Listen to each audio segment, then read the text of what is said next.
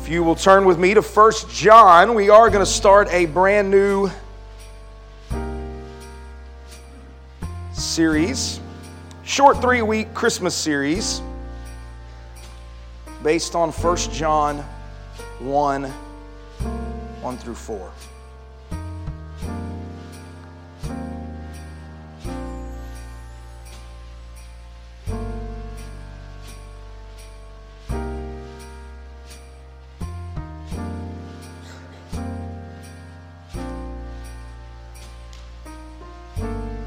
Read all four verses and then I'm going to attempt to tackle verse 1 and the very beginning of verse 2. Verse 1 says, That which was from the beginning, which we have heard, which we have seen with our eyes, which we have looked upon and have touched with our hands concerning the word of life. The life was made manifest, and we have seen it and testify to it and proclaim to you the eternal life which was with the Father and was made manifest to us. That which we have seen and heard, we proclaim also to you, so that you too may have fellowship with us, and indeed our fellowship was with the Father and with the Son, Jesus Christ. And we are writing these things so that our joy may be complete. Let's go to the Lord and ask His blessing on our time this morning. Lord, I, um, I thank you for your word.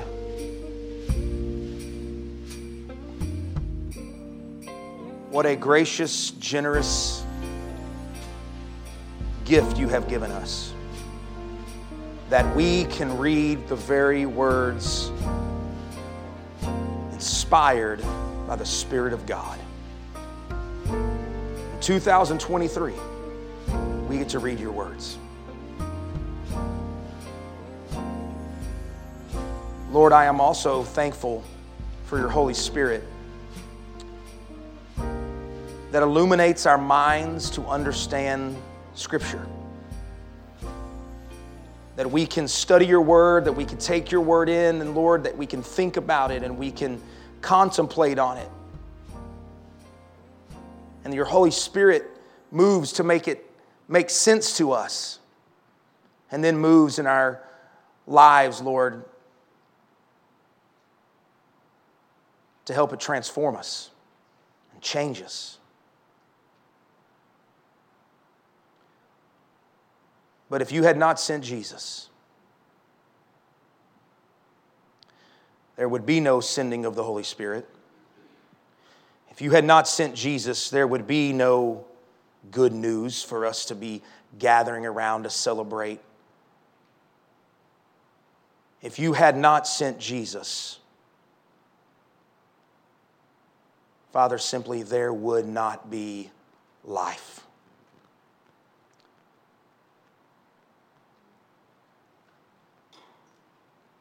But because you sent the word of life, we may have life and have it more abundantly.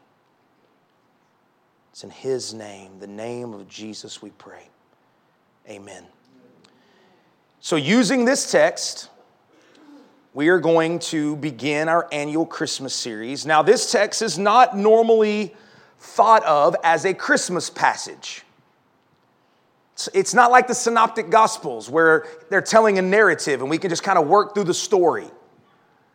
It's not a passage you would probably pick if you were wanting to uh, tell the story of Christ's birth. And, and while all of that may be true, what we have in this passage is the doctrine of Christmas. What we have is, is an explanation of what Christmas means and why it is important to our lives. However, I just want to let you know this is a text that needs some untangling because it is a grammatical tangle. One of my favorite uh, short stories ever written is Dr. Seuss' How the Grinch Stole Christmas. Uh, it is, it, it's genius, y'all. It is flat out genius. Uh, it is one of my favorite Christmas stories. I love every adaptation that they make into film, but nothing beats the original book. Um, perhaps Chris, or uh, what does he say? Um, perhaps Christmas doesn't come from a store. Maybe it means a little bit more. Um, the Grinch's heart growing three sizes, the, um, the story of how he comes to recognize what Christmas is all about. Uh, and he doesn't even have to say Jesus for all of us to know he's talking about Jesus. It's my favorite short story, but just like with any of Dr. Seuss's books, um, he adds a lot of whiches and who's and that's and, and, and yous and us and, and which is talking to who and why. And, and so it becomes this thing that you kind of have to untangle. And so today, as we look through this t- uh, text, there is a lot of what is which and who is we and what does we have to say about which to you. It gets a little confusing. These pronouns that are used in these first four verses can get a little confusing. So, what I'm going to do this morning is I'm going to attempt to break these pronouns up a little bit for us so that we can look at what is being said and we can leave here better understanding the word of life. John starts by saying that which was from the beginning. So we need to stop right there and we need to ask the question what is the that which? Right? He starts, that which. We probably need to identify what he means by that which. That which was from the beginning. What was from the beginning? That's where we're starting. That's where John starts. Now, modern day readers who have the entirety of the New Testament, when we read that which was from the beginning, it is very, it's hard for us to avoid seeing an allusion to the teaching found in the fourth gospel in the beginning was the Word. Right? So as soon as we read that which was from the beginning, modern day readers go, oh, well, I know that John wrote the fourth gospel, and in the fourth gospel, he says, in the beginning was the Word, and here he says that which was from the beginning.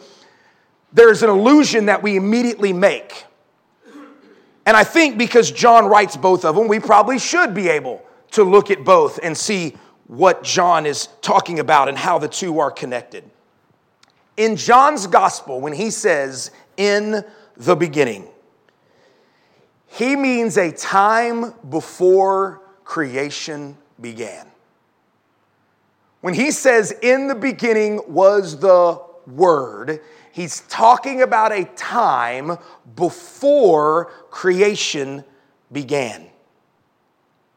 So we should probably start there. I think it's a good place to start. The that which in 1 John 1, those first two words, that which was from the beginning, this, whatever he's talking about here, is an everlasting, eternal, existing. So, whatever the that which is, it is something that has existed before everything else existed. It is eternal. It is everlasting. Now, some people try to argue that this is simply the message of the gospel that has always been in the mind of God. Some people say they read this and they immediately, especially those that try to um, fight against the divinity of Christ, they will say that this is simply the message of what God is going to do on the earth, and it was always in his mind. So, the that which was from the beginning is the message of the gospel. But the next phrase eliminates that possibility. This is not simply the message of the gospel. When he says that which was from the beginning, he's not just talking about a message.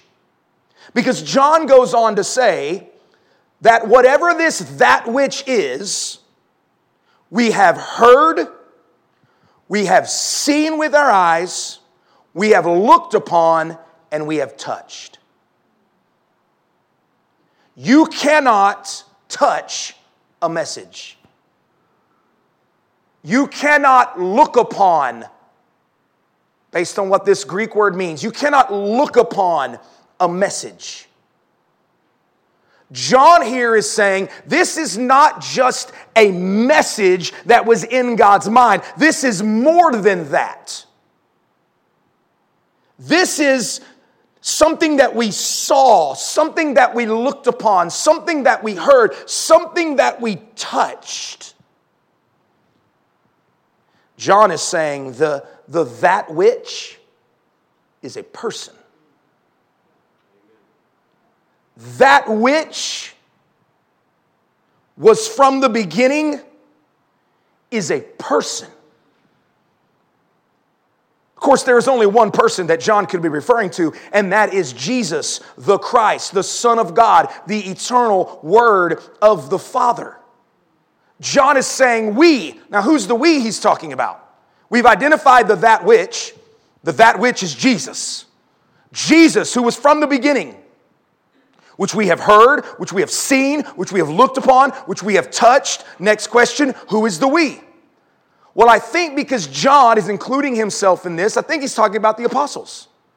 He's saying, We who were with Jesus every single day for three days, we got to be with him. We heard him, we saw him, we looked upon him, we touched him. So, what I want to do is, I want to take these four things that he says the apostles got to do hear, touch, see, look upon. I want to break these down for a minute, just kind of define them to help us understand what it is he's exactly talking about. Number one, heard. For three years, these apostles heard the parables, the sermons, the private words of instruction from Jesus. For three years, they got to hear the public teaching, they got to hear the private teaching. They heard the way that he confronted the wicked religious leaders. He, they, they heard the way that he spoke grace to the sinner. They heard the way that he said, Don't, let, don't keep these children from me. Bring these children over here.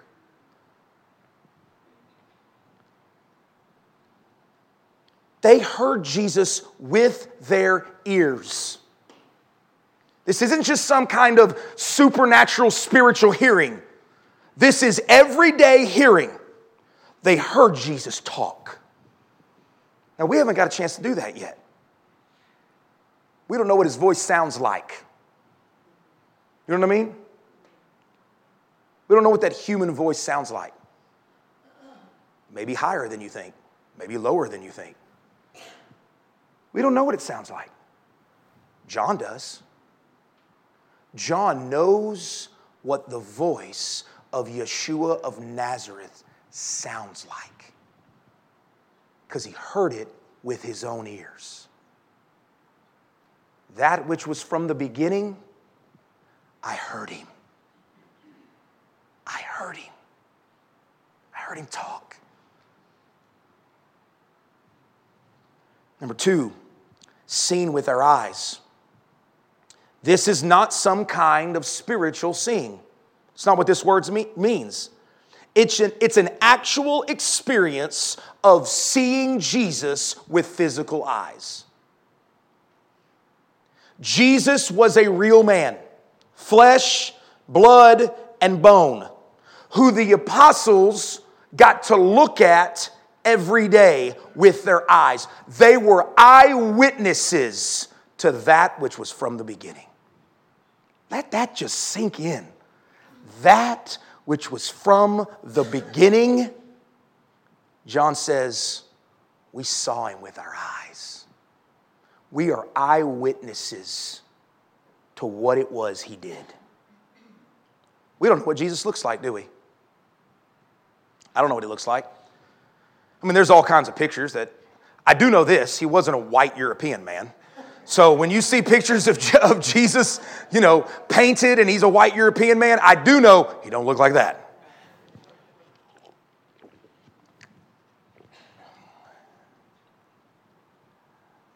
What does Billy Graham say? Jesus was in Africa long before he was in Europe. I don't know what he looks like. How thick is that beard that he has? How long is that hair? How short is he? How tall is he? I don't know. John does. John does. John got to see him every day. John knows what he looks like. Number three, looked upon. Now, here, John is not just repeating himself. The, the word involves a long, searching gaze. Some translate it beheld. The apostles beheld or watched Jesus intently for years to see who he was. It's one thing to glance at something, isn't it? You may just glance at something and move on your way, and then you forget. You know, what was that? What color was that thing that I saw? Where was that thing at? And the older I get, the, the I mean, I'm listen. Those of y'all that have been around here for a while, I came here when I was 12. Okay, 12 years old, and for a long time I was just the young man on staff, right? I was the, the, the young guy that worked with the kids. The, the, I'm 45. I'm a middle aged man now. I'm not a young man anymore. So now we got Tyler. We're getting, you know, let's get, let's get young men in here. I, and now that Tyler's here, it's very evident like, oh, I'm not Tyler's age anymore. And the older I get, the more it's like, if you glance at something, you are not going to remember what that thing was. How many of those were over there? I know I saw it, but it's not going to happen. John here is using the word that means to gaze at, not glance at, to behold to look at intently, to take in what you are seeing, to, to contemplate it and to comprehend it. That's what John is saying here. John is saying, listen, we heard what he had to say. We heard the way that he talked and the things that he talked about, and we, we looked at him with our eyes, but we didn't just see him with our eyes, we also beheld who he was. We took it in. We got to know his character and his nature, the kind of person that he was. For three years, they got to do that. Number four, they touched with their hands. They touched with their hands. The apostles would have touched Jesus all the time. He was their companion, he was their friend. They got to hug him. They got to eat with him. They got to laugh with him. I love that scene in The Chosen where Jesus plays a game with the disciples. It's the rock tossing game, I think, right? There's no doubt they would have done stuff like that with Jesus, touching him. John rests his head on Jesus the night before he dies. Jesus was flesh and bone. But this phrase means more than just to, to simply touch, it also can be translated handled. It denotes examining closely, groping or feeling after. We laid hands upon this man. I examined this man. I, I, I got to touch this man. I, I, I, got to handle this man. This was, a, this was a real man. So, that which was from the beginning, this person that existed before time existed, I got to hear him and see him and gaze upon him and touch him. Real life with Jesus every day for three years, hearing him publicly and privately, having direct personal acquaintance with him, beholding his life, examining him closely. Now, the question is why is John starting his letter this way? Why would John start a letter by saying, This Jesus is not just some spiritual, floaty, aberration of God, but he was a human being that we heard, that we saw, that we beheld, and that we touched. Well, there was a group of people named the Gnostics. And one of the things, they said a whole lot of bad things, but one of the things that this group of Gnostics were running around saying is that Jesus did that Jesus did not come in the flesh. In fact, they said not only was he not flesh, he did not even touch flesh. He actually floated on top of the ground. The Gnostics did not believe Jesus was flesh and bone and walked. So when John says, that which was from the beginning, this Jesus, this Yeshua of Nazareth, he wasn't just some ghost, he wasn't just some spirit, he was a man. And we heard him and we touched him and we saw him and we hung out with him and we ate with him. He was a man, flesh and bone. He was the God man. Of course, to believe that he was not a human being, flesh and bone, like we were, would change the entire definition of the gospel, would it not? So for John, this was the Gnostic infiltration of the church, would be to redefine the gospel. And so John is saying at the very front of his letter listen, the Gnostics are teaching you something that is anti gospel. It is antichrist. I know Jesus was a human being because I was an eyewitness to it all. I was an eyewitness to it all.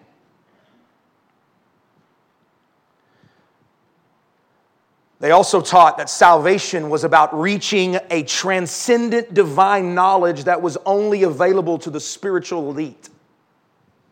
The Gnostics believed that the only way that you could be saved, that your soul could be saved, was for you to reach some spiritual, transcendent divine knowledge that was, a be, that was beyond the flesh. And that only some spiritual elite could reach that place. John is again destroying that notion of the Gnostics. He's doing so by claiming, I was a fisherman. I was no spiritual elite.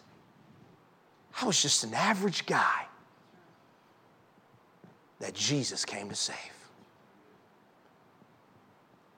I have salvation, not because I've reached some pinnacle of spiritual knowledge, but the ultimate spiritual knowledge reached me by becoming like me, by becoming a human being that I could hear and touch and sit with and talk with.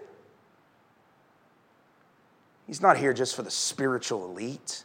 He's actually here for those that realize they're not the spiritual elite. Jesus was for all fishermen, tax collectors, zealots, certainly not those that considered themselves spiritual elites. So here's what we got to understand as we take this and put this into a Christmas series Christmas is Jesus. Now, we, we can wrap Christmas in a whole lot of festive stuff, and I am all for it. I am not one of these guys that says we need to get rid of the, the physical, tangible things and, and, and just focus on the person of Jesus Christ. My point is, Jesus Christ came to give purpose to the physical, tangible things, not to remove them. Now, in Sunday school this morning, um, I share this with my class, and um, in case your teachers failed to teach you properly, um, just kidding. Dale, mom, David, I mean, gosh, what, what are we doing? What are we doing?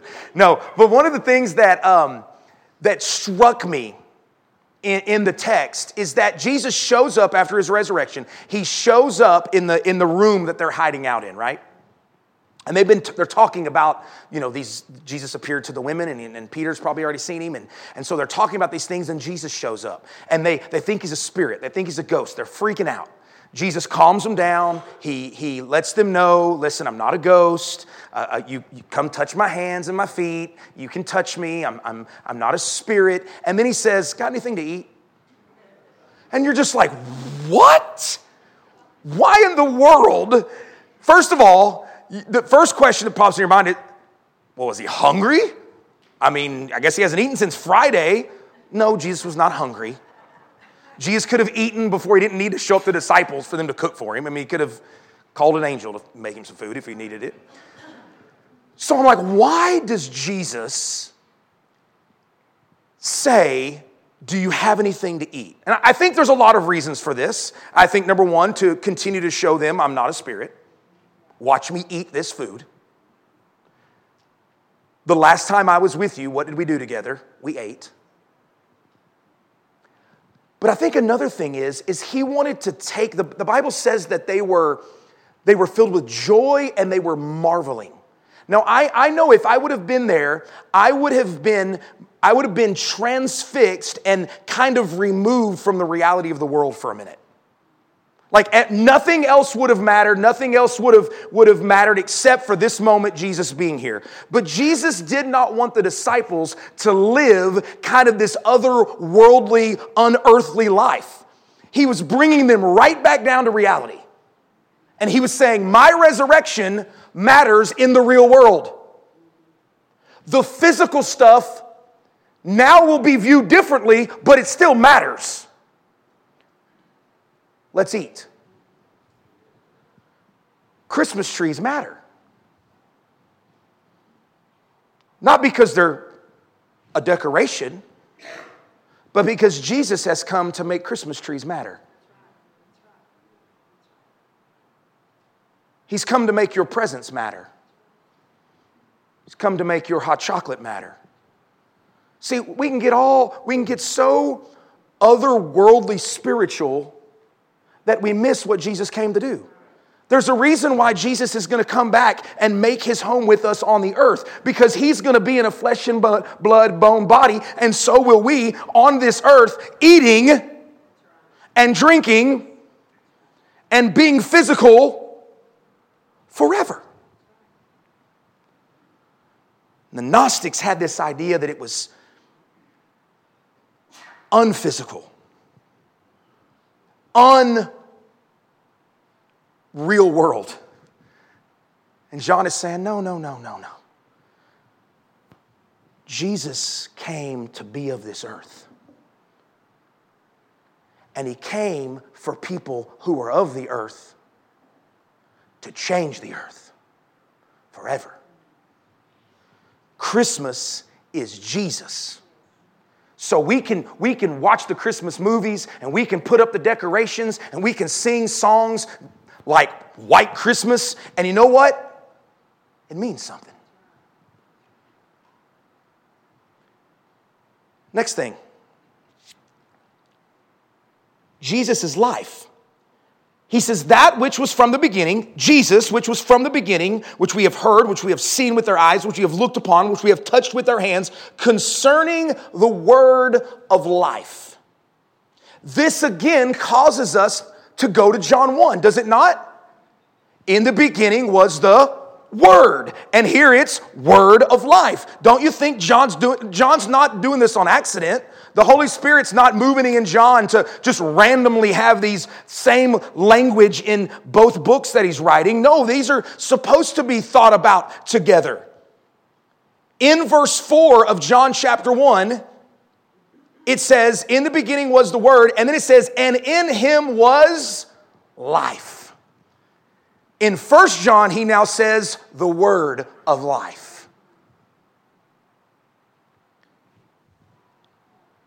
This word of life is a person.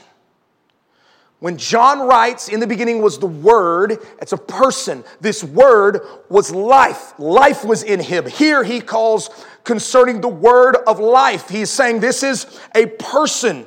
This is the source of all life. He is the life. He does not borrow life from someplace else. He doesn't have to go grab life from somewhere else and bring it to you. It is in Him. All of life is in Him. And to have Christ is to have life. When someone creates, or when someone is created, or something is created, it comes into being, it becomes this life that John is talking about here does not come or become. It was and always has been. So he's not having to get it, he's not having to bring it about, he's not having to create it. It's not coming from someplace else. It's him. All other religions have a leader that point to life. Jesus does not come simply to point to life, He comes to be the life. You see the difference?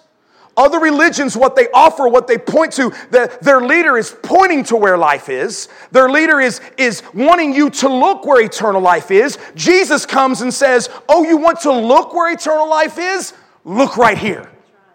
Look at this human being who was from the beginning. That's where you need to look. I don't have to point you or, or, or have you look someplace else. That's why Jesus says, I am the resurrection and the life to Martha. That's why he says to disciples, I am the way, the truth, and the life. Christianity answers this plainly. Life is Jesus. Jesus prayed in John 17, 3, and this is eternal life, that they may know you, the only true God, and Jesus Christ, whom you have sent. So to have spiritual life means that you have Jesus, and without Jesus, there is no life. You are spiritually dead without Jesus. That is why John is calling him the Word of life. And the last thing I want us to see, we'll stop after this and Brother James will pick up next week. But at the beginning of verse 2, it says, The life was made manifest. Uh, here, again, here, John chapter 1, verse 14. And the Word was made flesh. The Word was made flesh. Here, the Word of life was made manifest. Was made manifest.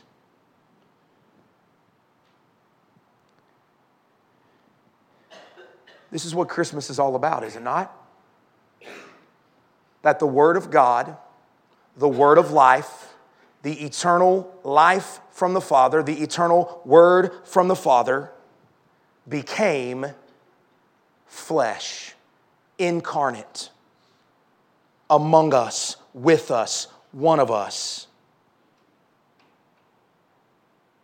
We were dead with no life whatsoever. So the Father manifested life to us. That baby that was born of a young virgin was life in the flesh. That baby that cried and had to be nursed and changed and taught how to walk and crawl and eat solid food. That young man that learned the trade of his father, how to be a, a, a carpenter. That young man that studied the Torah and the prophets and the Psalms. That man was the eternal life manifested to us.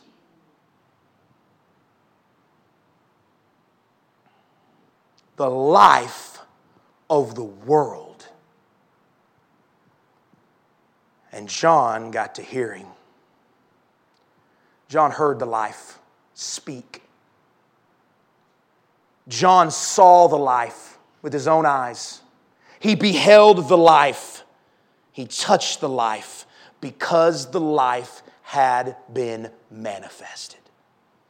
He had been made flesh. He became a human being. God made flesh, life made manifest. So, this is John's powerful statement for us at Christmas time. Jesus is the life. He is nothing less than the life of the world. John is an eyewitness to this Jesus, to the word of life manifested. His conclusion is that Jesus is the life of the world. After spending three years with him, after watching and listening and touching and beholding, his conclusion is my friend Jesus is the life of the world.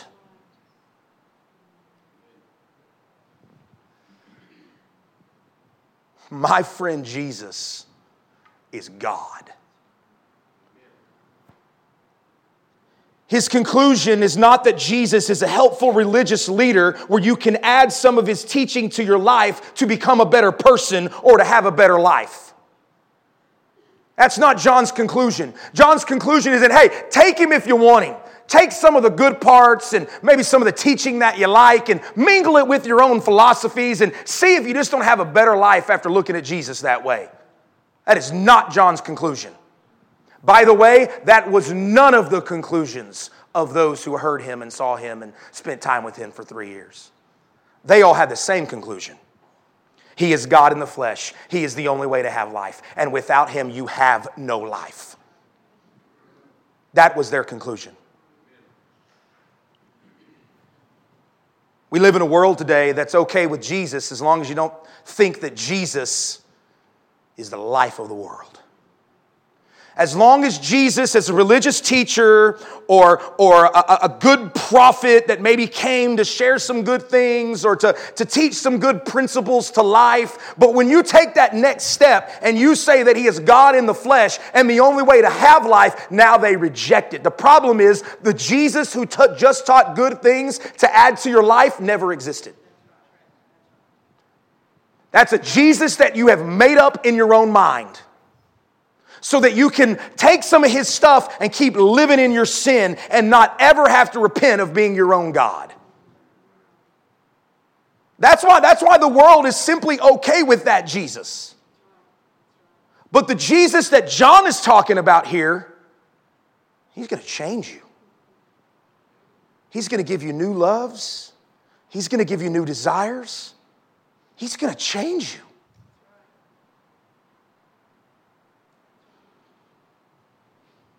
What was it, Brother James? Get me out of here, but don't touch me?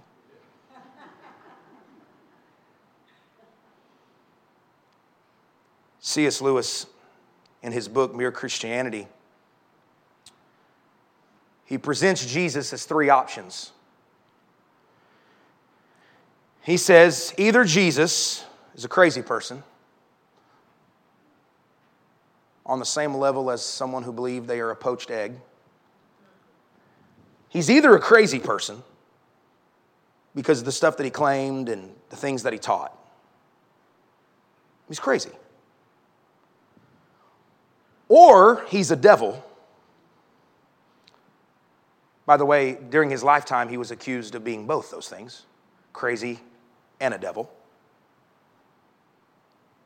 Or he is who he said he was.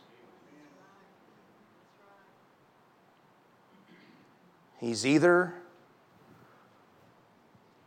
a liar, a lunatic, or he's Lord.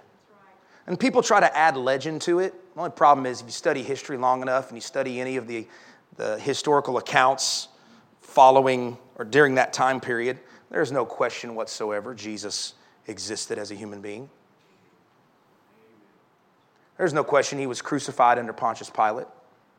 There is no question that his believers believed he resurrected from the dead. He's either liar, lunatic, or Lord.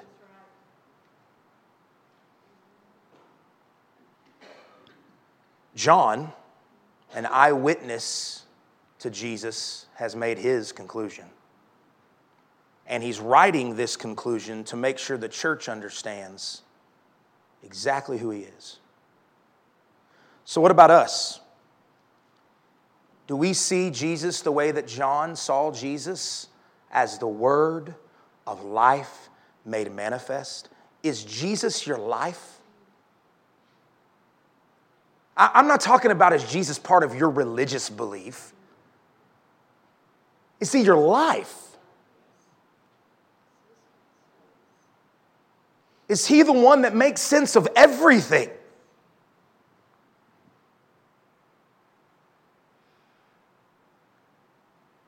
Do you, do, do you value him in such a way that you would say, without him, I would have no life? So there's a difference between believing what John is saying here and just being a person religiously that's devoted to Jesus. I'll come on Sundays. I might even come to Sunday school and I might send my kids on Wednesday nights.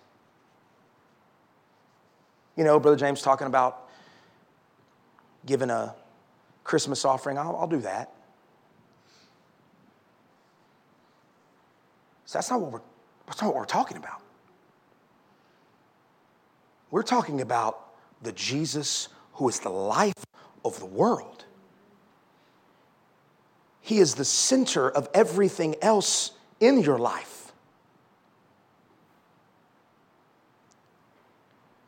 Church, if we say yes, then do we proclaim him that way by word and deed to the world in that way? Do we live in such a way? Do we speak in such a way that the world wouldn't say I'm a religious person, but that I'm a Jesus freak? That I'm a Jesus follower, that Jesus is the center of my entire existence. See, there's a difference. John certainly sees him as the word of life. Church, there is no Merry Christmas if Jesus is not the word of life made manifest. It's not. There's no point to any of this. I mean, I guess we can eat, eat, drink, and be merry, for tomorrow we die. There's no point. But if Jesus is the word of life made manifest, that changes everything. And all of us must reckon with that reality. Who is Jesus? John wrote this first four verses and wrote this first verse to make it very clear. He is the word of life, He is the life of the world.